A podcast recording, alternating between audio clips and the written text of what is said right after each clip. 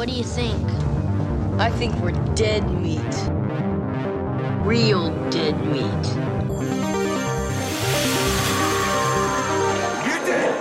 Go ahead and laugh, you guys. Find the fine little bastards that did this.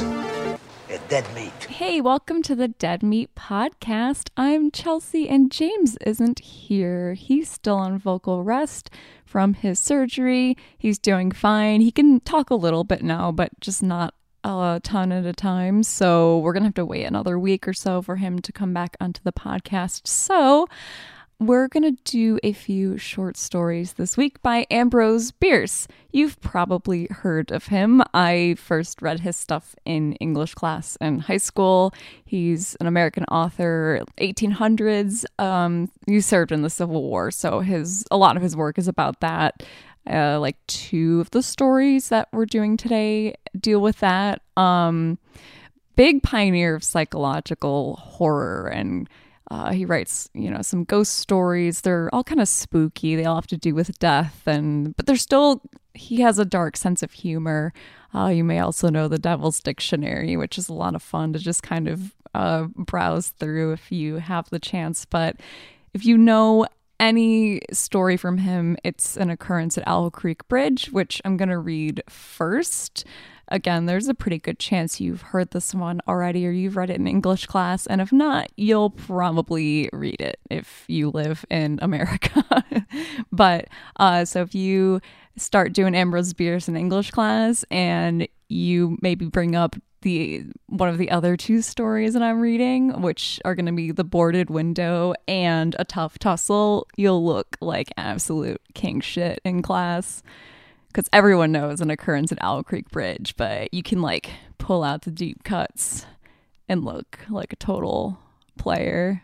But yeah, we're gonna start with an occurrence at Owl Creek Bridge. I'm just gonna have them all kind of segue into one another so we don't, you know, kill the vibe. Enjoy an occurrence at Owl Creek Bridge. A man stood upon a railroad bridge in northern Alabama, looking down into the swift water 20 feet below the man's hands were behind his back, the wrists bound with a cord. A rope closely encircled his neck.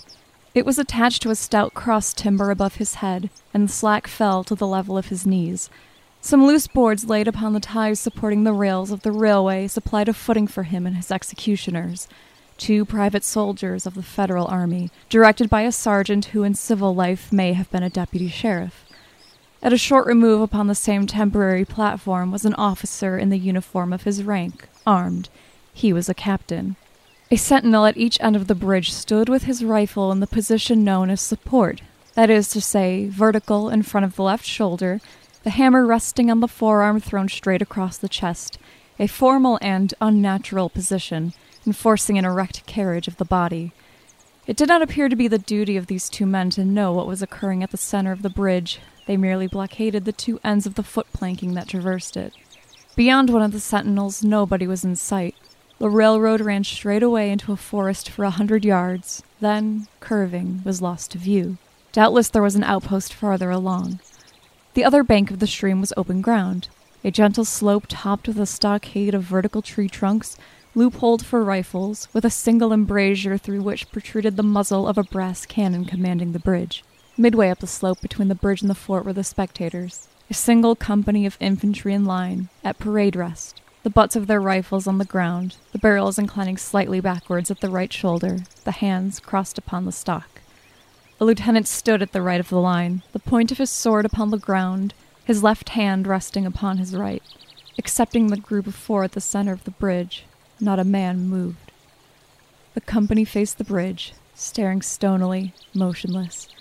The sentinels facing the banks of the stream might have been statues to adorn the bridge. The captain stood with folded arms, silent, observing the work of his subordinates, but making no sign. Death is a dignitary who, when he comes announced, is to be received with formal manifestations of respect, even by those most familiar with him. In the code of military etiquette, silence and fixity are forms of deference.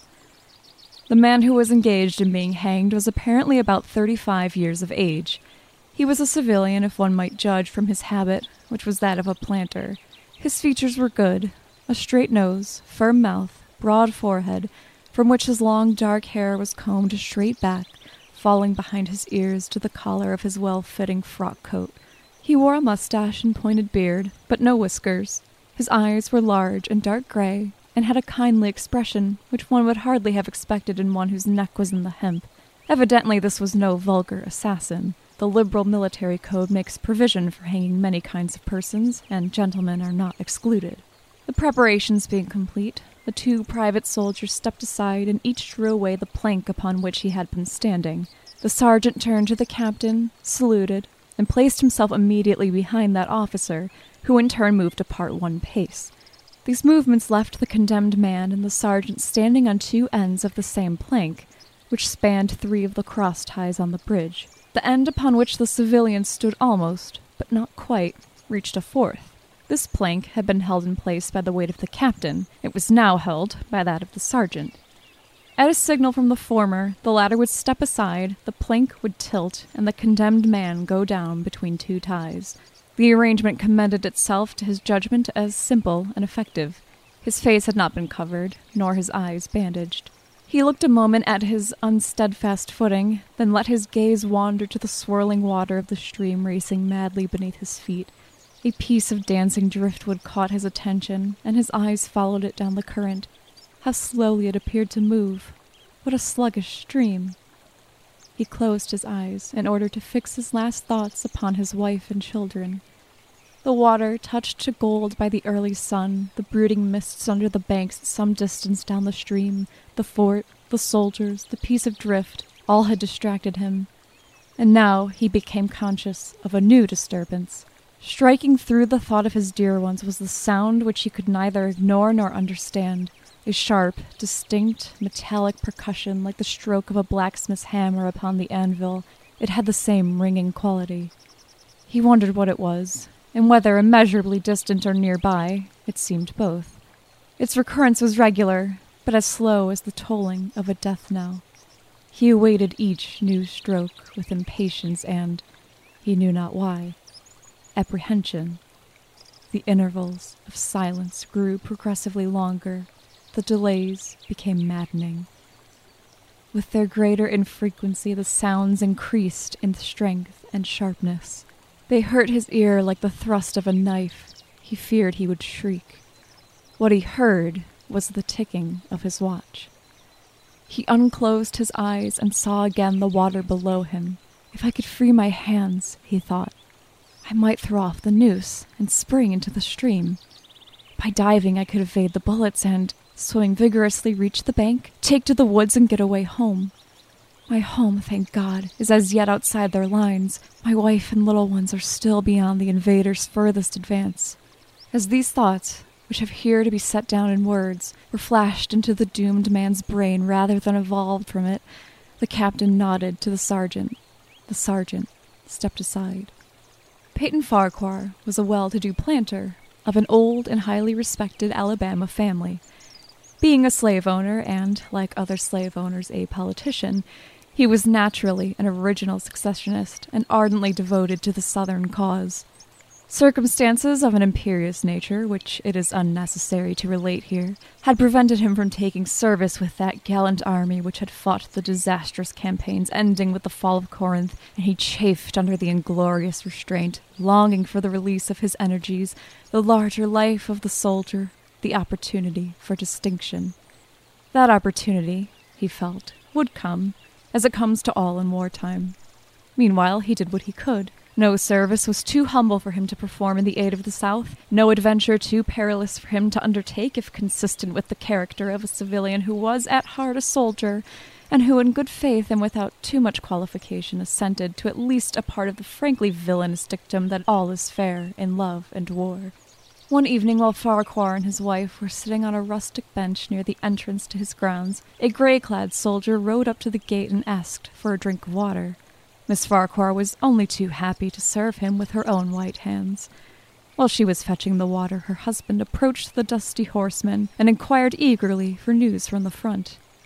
The Yanks are repairing the railroads, said the man, and are getting ready for another advance. They have reached the Owl Creek Bridge, put it in order, and built a stockade on the north bank.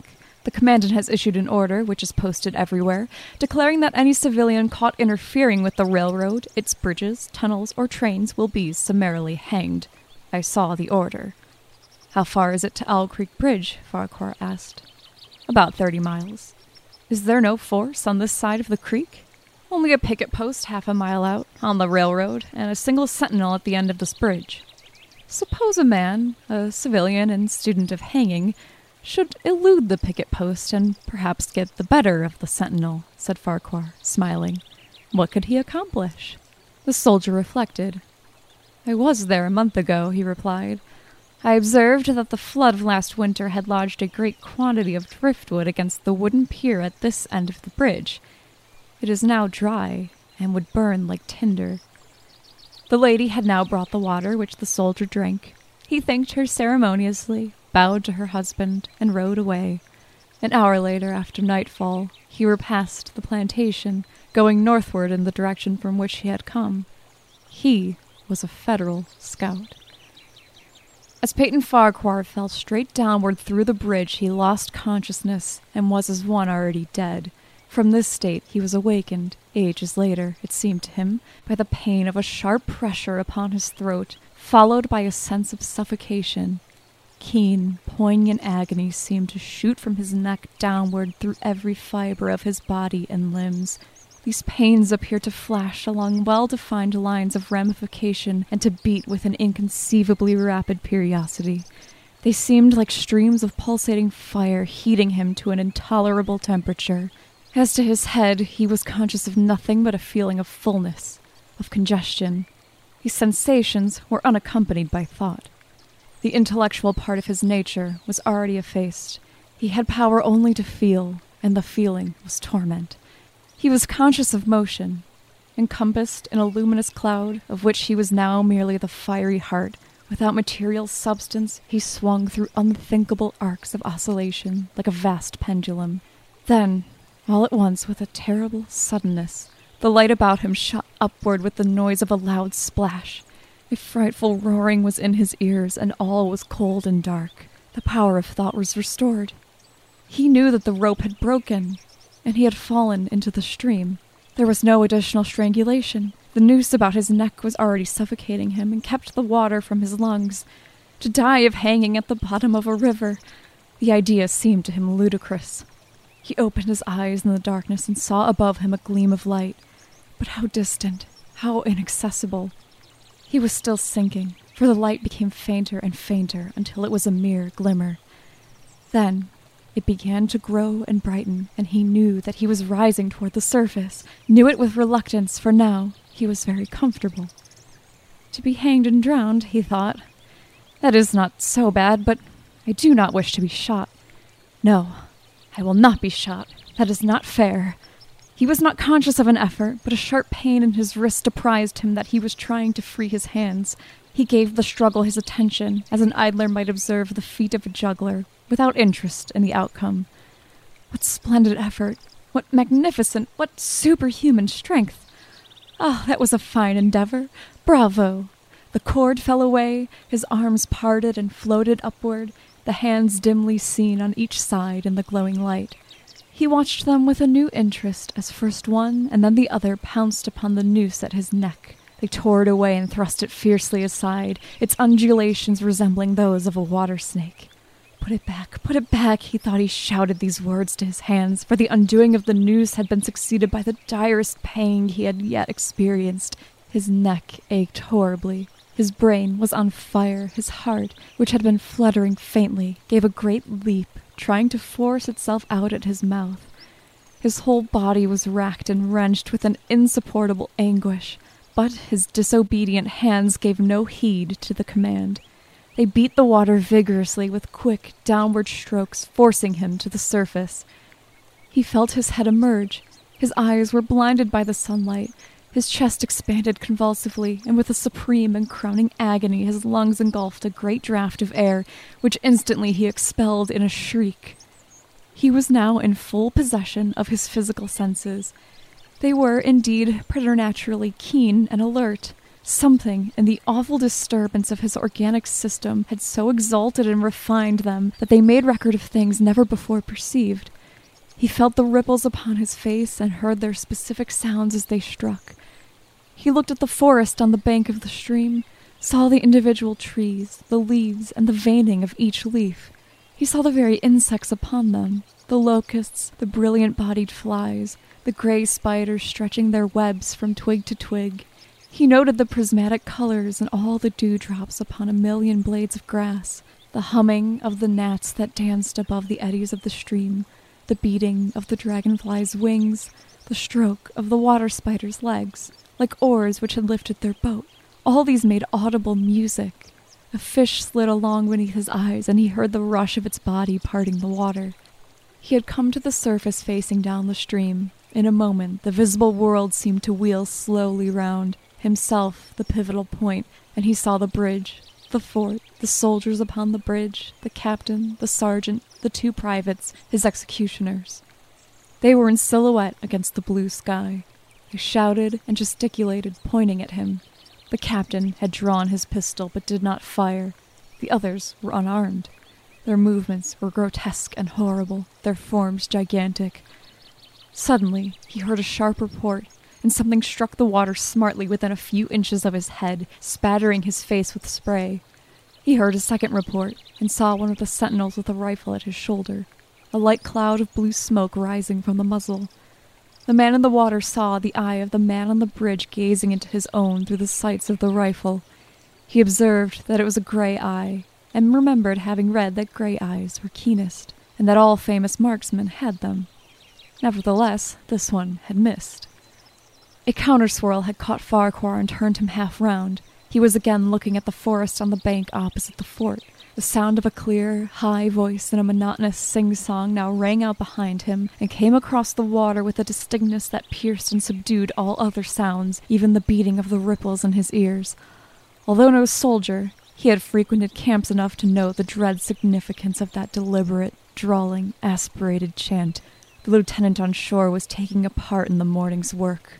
How coldly and pitilessly, with what an even calm intonation, presaging and enforcing tranquillity in the men, with what accurately measured interval fell those cruel words.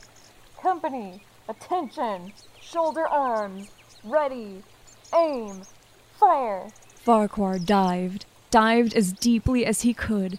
The water roared in his ears like the voice of Niagara, Yet he heard the dull thunder of the volley and, rising again toward the surface, met shining bits of metal, singularly flattened, oscillating slowly downward. Some of them touched him on the face and hands, then fell away, continuing their descent. One lodged between his collar and neck. It was uncomfortably warm, and he snatched it out. As he rose to the surface, gasping for breath, he saw that he had been a long time under water. He was perceptibly farther downstream, nearer to safety. The soldiers had almost finished reloading. The metal ramrods flashed all at once in the sunshine as they were drawn from the barrels, turned in the air, and thrust into their sockets. The two sentinels fired again, independently and ineffectually. The hunted man saw all this over his shoulder. He was now swimming vigorously with the current.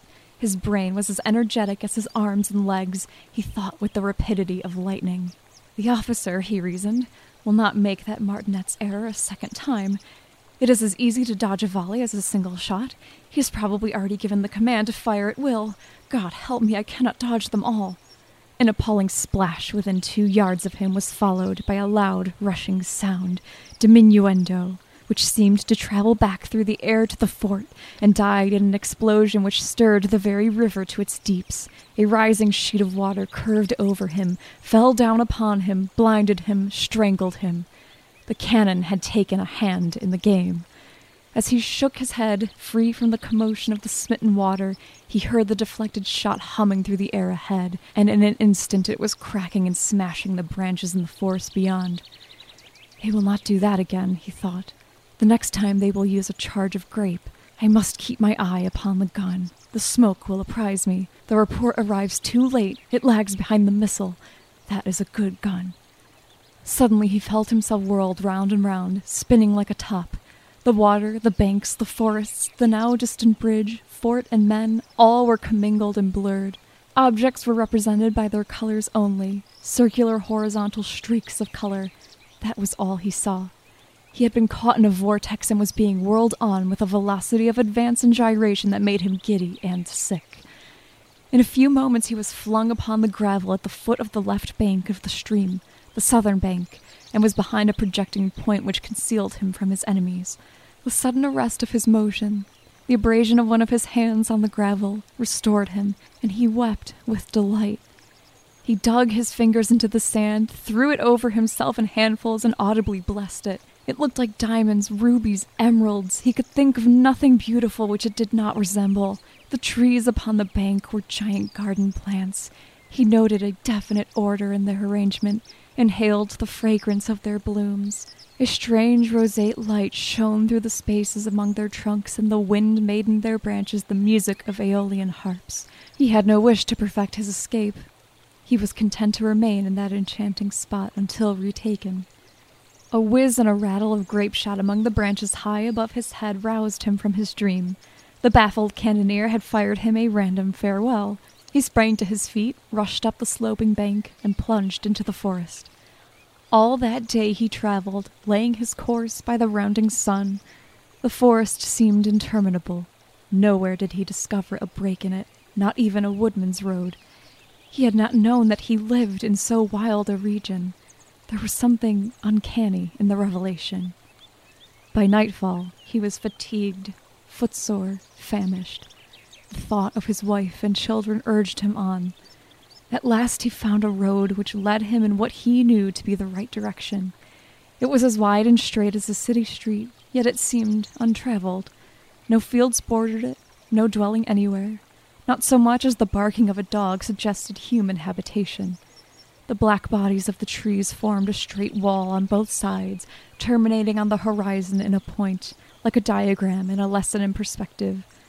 Overhead, as he looked up through the rift in the wood, shone great golden stars looking unfamiliar and grouped in strange constellations. He was sure they were arranged in some order which had a secret and malign significance. The wood on either side was full of singular noises, among which, once, twice, and again, he distinctly heard whispers in an unknown tongue. His neck was in pain, and lifting his hand to it, found it horribly swollen. He knew that it had a circle of black where the rope had bruised it. His eyes felt congested. He could no longer close them. His tongue was swollen with thirst. He relieved its fever by thrusting it forward between his teeth into the cold air. How softly the turf had carpeted the untraveled avenue, he could no longer feel the roadway beneath his feet. Doubtless, despite his suffering, he had fallen asleep while walking, for now he sees another scene. Perhaps he has merely recovered from a delirium. He stands at the gate of his own home. All is as he left it, and all bright and beautiful in the morning sunshine. He must have traveled the entire night. As he pushes open the gate and passes up the wide white walk, he sees a flutter of female garments. His wife, looking fresh and cool and sweet, steps down from the veranda to meet him. At the bottom of the steps she stands waiting, with a smile of ineffable joy, an attitude of matchless grace and dignity. Ah, how beautiful she is! He springs forward with extended arms. As he is about to clasp her, he feels a stunning blow upon the back of the neck a blinding white light blazes all about him with a sound like the shock of a cannon. Then all is darkness and silence. Peyton Farquhar was dead. His body, with a broken neck, swung gently from side to side beneath the timbers of the Owl Creek Bridge.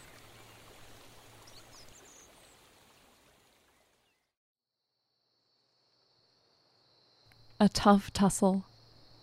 One night in the autumn of 1861, a man sat alone in the heart of a forest in western Virginia. The region was one of the wildest on the continent, the Cheat Mountain country. There was no lack of people close at hand, however.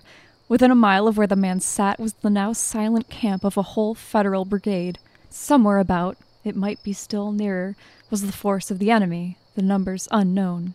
It was this uncertainty as to its numbers and position that accounted for the man's presence in that lonely spot. He was a young officer of a federal infantry regiment, and his business there was to guard his sleeping comrades in the camp against a surprise. He was in command of a detachment of men constituting a picket guard. These men he had stationed just at nightfall in an irregular line, determined by the nature of the ground, several hundred yards in front of where he now sat. The line ran through the forest, among the rocks and laurel thickets, the men fifteen or twenty paces apart, all in concealment and under injunction of strict silence and unremitting vigilance. In four hours, if nothing occurred, they would be relieved by a fresh detachment from the reserve, now resting in care of its captain some distance away to the left and rear. Before stationing his men, the young officer of whom we are writing had pointed out to his two sergeants the spot at which he would be found if it should be necessary to consult him, or if his presence at the front line should be required. It was a quiet enough spot, the fork of an old wood road, on the two branches of which, prolonging themselves deviously forward in the dim moonlight, the sergeants were themselves stationed, a few paces in rear of the line. If driven sharply back by a sudden onset of the enemy, the pickets are not expected to make a stand after firing. The men would come into the converging roads and, naturally following them to their point of intersection, could be rallied and formed. In his small way, the author of these dispositions was something of a strategist. If Napoleon had planned as intelligently at Waterloo, he would have won that memorable battle and been overthrown later.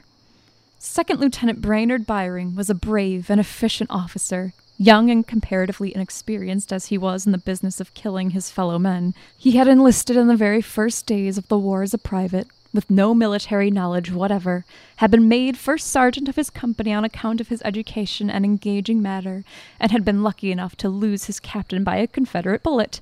In the resulting promotions, he had gained a commission. He had been in several engagements, such as they were, at Philippi, Rich Mountain, Carrick's Ford, and Greenbrier, and had borne himself with such gallantry as to not attract the attention of his superior officers. The exhilaration of battle was agreeable to him, but the sight of the dead, with their clay faces, blank eyes, and stiff bodies, which when not unnaturally shrunken were unnaturally swollen, had always intolerably affected him. He felt toward them a kind of reasonless antipathy that was something more than the physical and spiritual repugnance common to us all.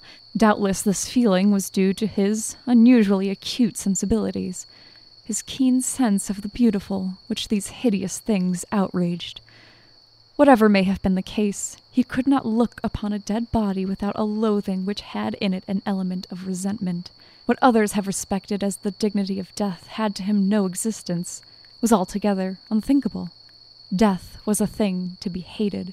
It was not picturesque. It had no tender and solemn side. A dismal thing, hideous in all its manifestations and suggestions. Lieutenant Byring was a braver man than anybody knew, for nobody knew his horror of that which he was ever ready to incur. Having posted his men, instructed his sergeants, and retired to his station, he seated himself on a log and with senses all alert began his vigil. For greater ease, he loosened his sword belt, and taking his heavy revolver from his holster, laid it on the log beside him.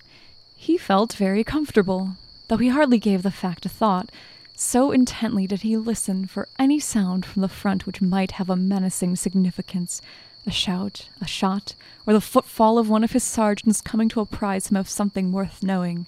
From the vast invisible ocean of moonlight overhead fell, here and there, a slender broken stream that seemed to plash against the intercepting branches and trickle to earth, forming small white pools among the clumps of laurel. But these leaks were few and served only to accentuate the blackness of his environment, which his imagination found it easy to people with all manner of unfamiliar shapes, menacing, uncanny, or merely grotesque.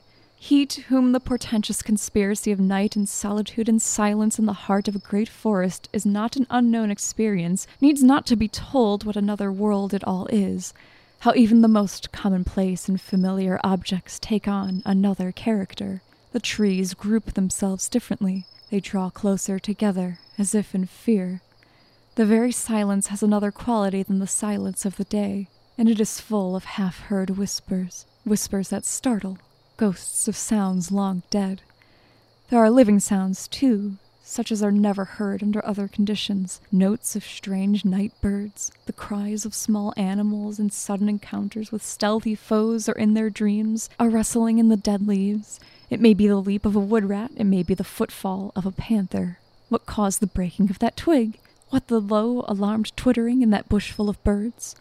There are sounds without a name, forms without substance, translations in space of objects which have not been seen to move, movements wherein nothing is observed to change its place. Ah, children of the sunlight and the gaslight, how little you know of the world in which you live. Surrounded at a little distance by armed and watchful friends, Byring felt utterly alone. Yielding himself to the solemn and mysterious spirit of the time and place, he had forgotten the nature of his connection with the visible and audible aspects and phases of the night. The forest was boundless. Men and the habitations of men did not exist. The universe was one primeval mystery of darkness, without form and void, himself the sole, dumb questioner of its eternal secret. Absorbed in thoughts born of this mood, he suffered the time to slip away unnoted. Meantime, the infrequent patches of white light lying amongst the tree trunks had undergone changes of size, form, and place. In one of them nearby, just at the roadside, his eye fell upon an object he had not previously observed. It was almost before his face as he sat. He could have sworn that it had not before been there. It was partly covered in shadow, but he could see that it was a human figure. Instinctively, he adjusted the clasp of his sword belt and laid hold of his pistol. Again, he was in a world of war, by occupation an assassin. The figure did not move. Rising, pistol in hand, he approached. The figure lay upon its back, its upper part in shadow, but standing above it and looking down upon the face, he saw that it was a dead body. He shuddered and turned from it with a feeling of sickness and disgust, resumed his seat upon the log, and forgetting military prudence, struck a match and lit a cigar. In the sudden blackness that followed the extinction of the flame, he felt a sense of relief. He could no longer see the object of his aversion. Nevertheless, he kept his eyes in that direction until it appeared again with growing distinctness. It seemed to have moved a trifle nearer. Damn the thing, he muttered. What does it want? It did not appear to be in need of anything but a soul. Byring turned away his eyes and began humming a tune, but he broke off in the middle of a bar and looked at the dead body.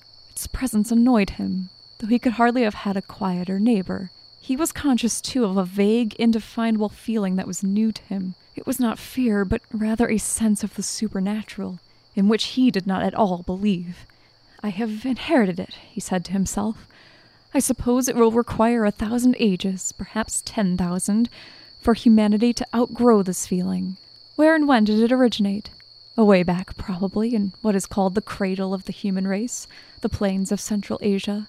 What we inherit as a superstition our barbarous ancestors must have held as a reasonable conviction.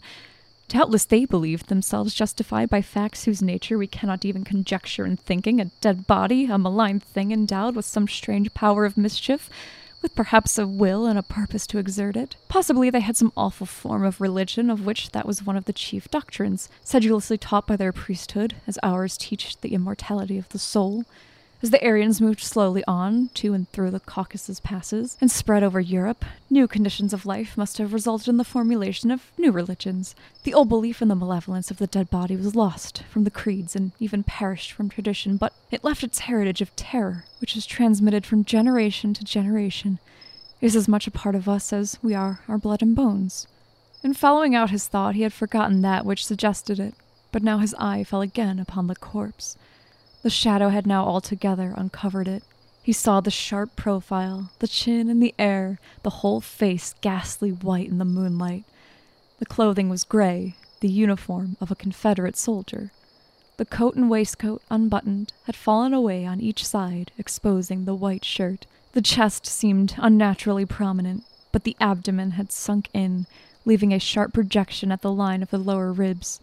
The arms were extended, the left knee was thrust upward. The whole posture impressed Byring as having been studied with a view to the horrible. Bah! he exclaimed.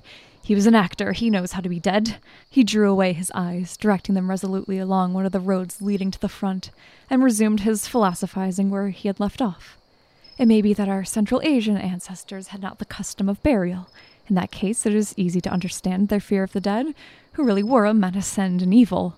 They bred pestilences. Children were taught to avoid the places where they lay and to run away if by advertence they came near a corpse. I think indeed I'd better go away from this chap. He half rose to do so, then remembered that he had told his men in front and the officer in the rear, who was to relieve him, that he could at any time be found at that spot. It was a matter of pride, too. If he abandoned his post, he feared they would think he feared the corpse. He was no coward, and he was unwilling to incur anybody's ridicule. So he again seated himself, and to prove his courage looked boldly at the body. The right arm, the one farthest from him, was now in shadow. He could hardly see the hand which, he had before observed, lay at the foot of a clump of laurel. There had been no change, a fact which gave him a certain comfort. He could not have said why. He did not at once remove his eyes. That which we do not wish to see has a strange fascination, sometimes irresistible. Of the woman who covers her eyes with her hands and looks between the fingers, let it be said that the wits have dealt with her not altogether justly. Byring suddenly became conscious of a pain in his right hand. He withdrew his eyes from his enemy and looked at it. He was grasping the hilt of his drawn sword so tightly that it hurt him. He observed, too, that he was leaning forward in a strained attitude, crouching, like a gladiator ready to spring at the throat of an antagonist. His teeth were clenched, and he was breathing hard. This matter was soon set right, and as his muscles relaxed and he drew a long breath, he felt keenly enough the ludicrousness of the incident. It affected him to laughter. Heavens!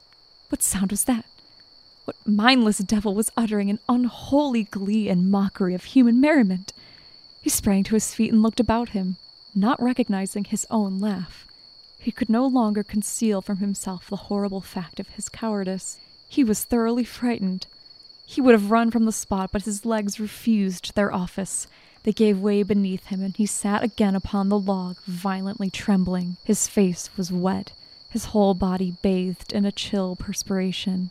He could not even cry out. Distinctly he heard behind him a stealthy tread, as of some wild animal, and dared not look over his shoulder. Had the soulless living joined forces with the soulless dead? Was it an animal?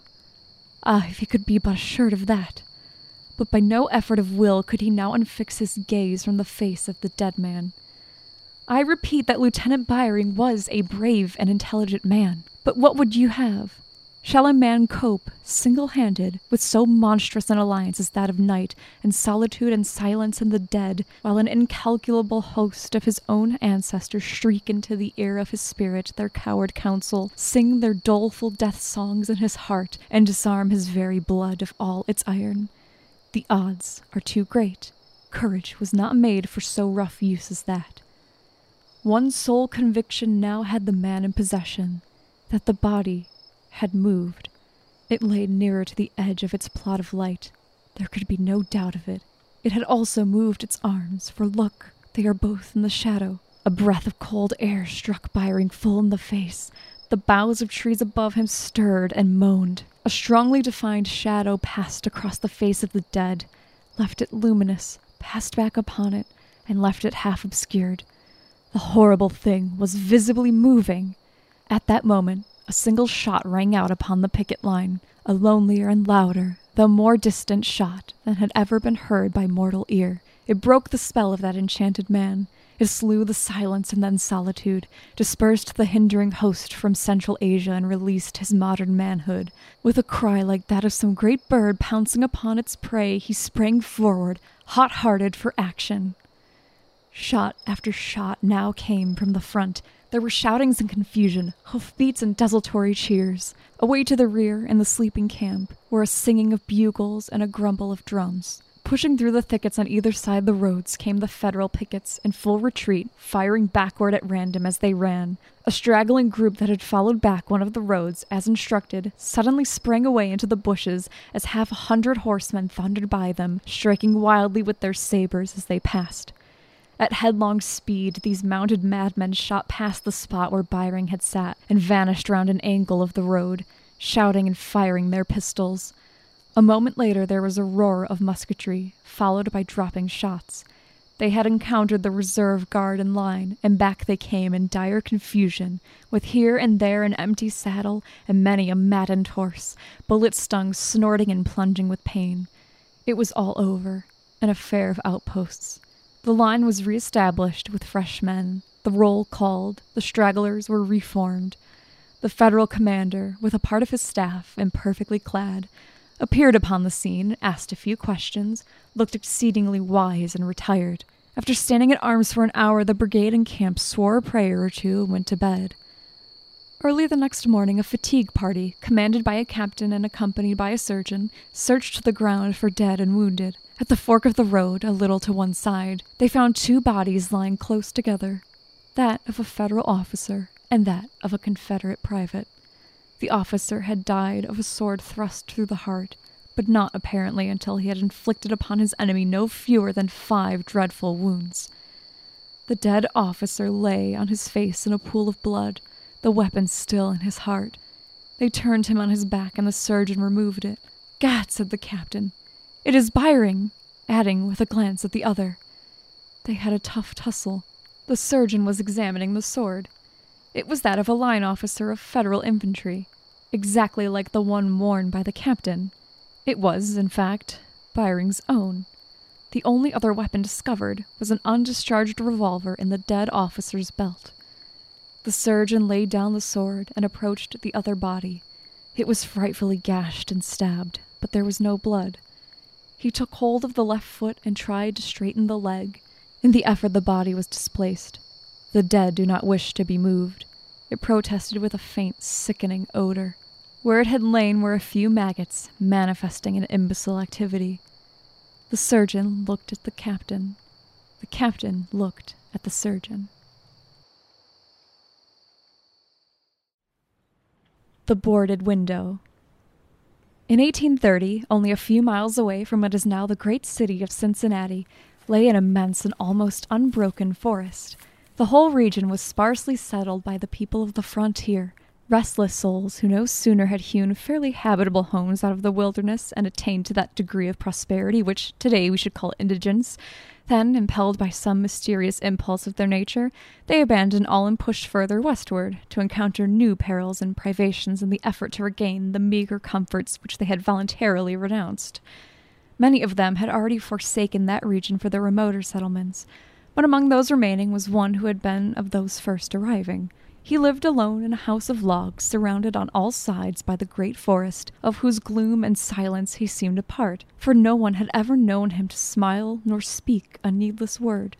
His simple wants were supplied by the sale or barter of skins of wild animals in the river town, for not a thing did he grow upon the land which, if needful, he might have claimed by right of undisturbed possession. There were evidences of improvement. A few acres of ground immediately about the house had once been cleared of its trees, the decayed stumps of which were half concealed by the new growth that had been suffered to repair the ravage brought by the axe.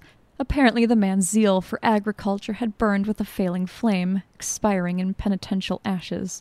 The little log house, with its chimney of sticks, its roof of warping clapboards weighted with traversing poles, and its chinking of clay, had a single door and, directly opposite, a window.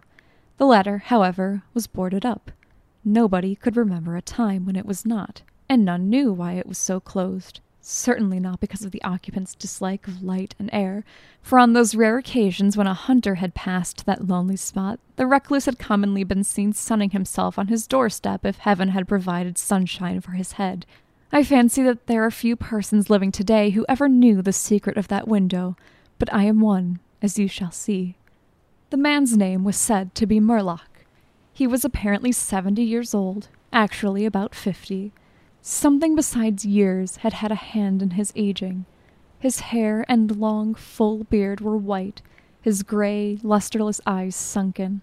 His face singularly seamed with wrinkles which appeared to belong to two intersecting systems. In figure, he was tall and spare, with a stoop of the shoulders, a burden bearer. I never saw him. These particulars I learned from my grandfather, from whom I also got the man's story when I was a lad. He had known him when living near by in that early day. One day, Murlock was found in his cabin, dead. It was not a time and place for coroners and newspapers, and I suppose it was agreed that he had died from natural causes, or I should have been told, and should remember. I know only that with what was probably a sense of the fitness of things, the body was buried near the cabin, alongside the grave of his wife, who had preceded him by so many years that the local tradition had retained hardly a hint of her existence.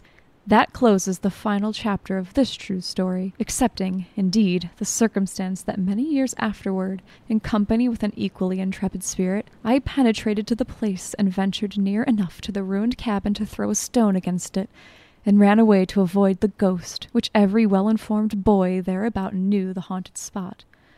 But there is an earlier chapter, that supplied by my grandfather. When Murlock built his cabin and began laying sturdily about with his axe to hew out a farm, the rifle meanwhile his means of support, he was young, strong, and full of hope. In that eastern country whence he came he had married, as was the fashion, a young woman in all ways worthy of his honest devotion, who shared the dangers and privations of his lot with a willing spirit and light heart. There is no known record of her name, of her charms of mind, and person tradition is silent, and the doubter is at liberty to entertain his doubt. But God forbid that I should share it. Of their affection and happiness there is abundant assurance in every added day of the man's widowed life, for what but the magnetism of a blessed memory could have changed that venturesome spirit to a lot like that? One day, Murlock returned from gunning in a distant part of the forest to find his wife prostrate with fever and delirious. There was no physician within miles, no neighbor, nor was she in a condition to be left to summon help. So he set about the task of nursing her back to health, but at the end of the third day she fell into unconsciousness and so passed away, apparently, with never a gleam of returning reason. From what we know of a nature like his, we may venture to sketch in some of the details of the outline picture drawn by my grandfather. When convinced that she was dead, Murlock had sense enough to remember that the dead must be prepared for burial. In performance of this sacred duty, he blundered now and again, did certain things incorrectly, and others which he did correctly were done over and over. His occasional failures to accomplish some simple and ordinary act filled him with astonishment, like that of a drunken man who wonders at the suspension of familiar natural laws. He was surprised, too, that he did not weep. Surprised and a little ashamed. Surely it is unkind not to weep for the dead. Tomorrow, he said aloud, I shall have to make the coffin ere I dig the grave, and then I shall miss her when she is no longer in sight. But now, she is dead, of course. But it is all right. It must be all right somehow. Things cannot be so bad as they seem. He stood over the body in the fading light, adjusting the hair and putting the finishing touches to the simple toilet, doing all mechanically with soulless care. And still, through his consciousness ran an undersense of conviction that all was right, that he should have her again as before, and everything explained. He had had no experience in grief. His capacity had not been enlarged by use. His heart could not contain it all, nor his imagination rightly conceive it. He did not know he was so hard struck. That knowledge would come later and never go.